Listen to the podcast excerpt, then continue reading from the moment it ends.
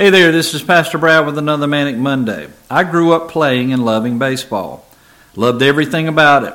If I wasn't at the field practicing or playing in an actual game, I was at home in the yard playing with friends. I'd gotten pretty good at it and was able to play in middle school as well as high school before my motorcycle accident. I practiced every chance I got because I wanted to be the best I could be. Baseball was my passion. What are you really good at? What are you passionate about? I'm a music pastor now, and I lead a congregation of people weekly in worship. My passion and heart's desire now is for people to fall in love with Jesus and express that in their worship each week. I worship Jesus daily.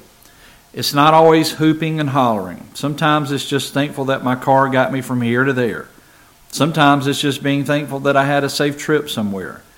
Sometimes it's me being thankful for healthy boys and a wife, or a beautiful sunrise or sunset.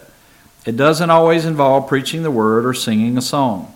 Worship is adoring Jesus for who he is. It has nothing to do with me or how I feel. Worship is all about him. Are you thinking of Jesus on a daily basis? Are you worshiping him during the week or is it just a Wednesday or Sunday thing?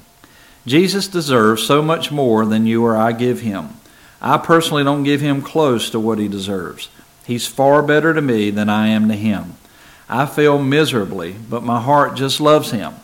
I'm just a rotten sinner that has been forgiven of so much, and for that I love Jesus so much.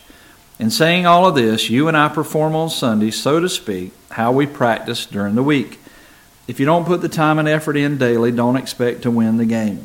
You have to be willing to outwork your opponent if you want a chance to win. If I have to go by what I see on people's faces weekly, they aren't practicing much during the week. They aren't worshiping much during the week, and unfortunately, it shows on Sunday, which is game day for the Christian. The good news is we can change that. Sunday morning is a battle for everyone coming to church because the devil wants to do everything he can to stop you from coming.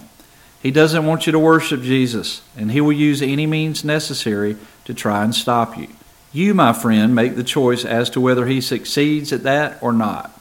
Maybe, just maybe this Sunday, Lord willing, Jesus will get what he deserves. Come prepared and expecting.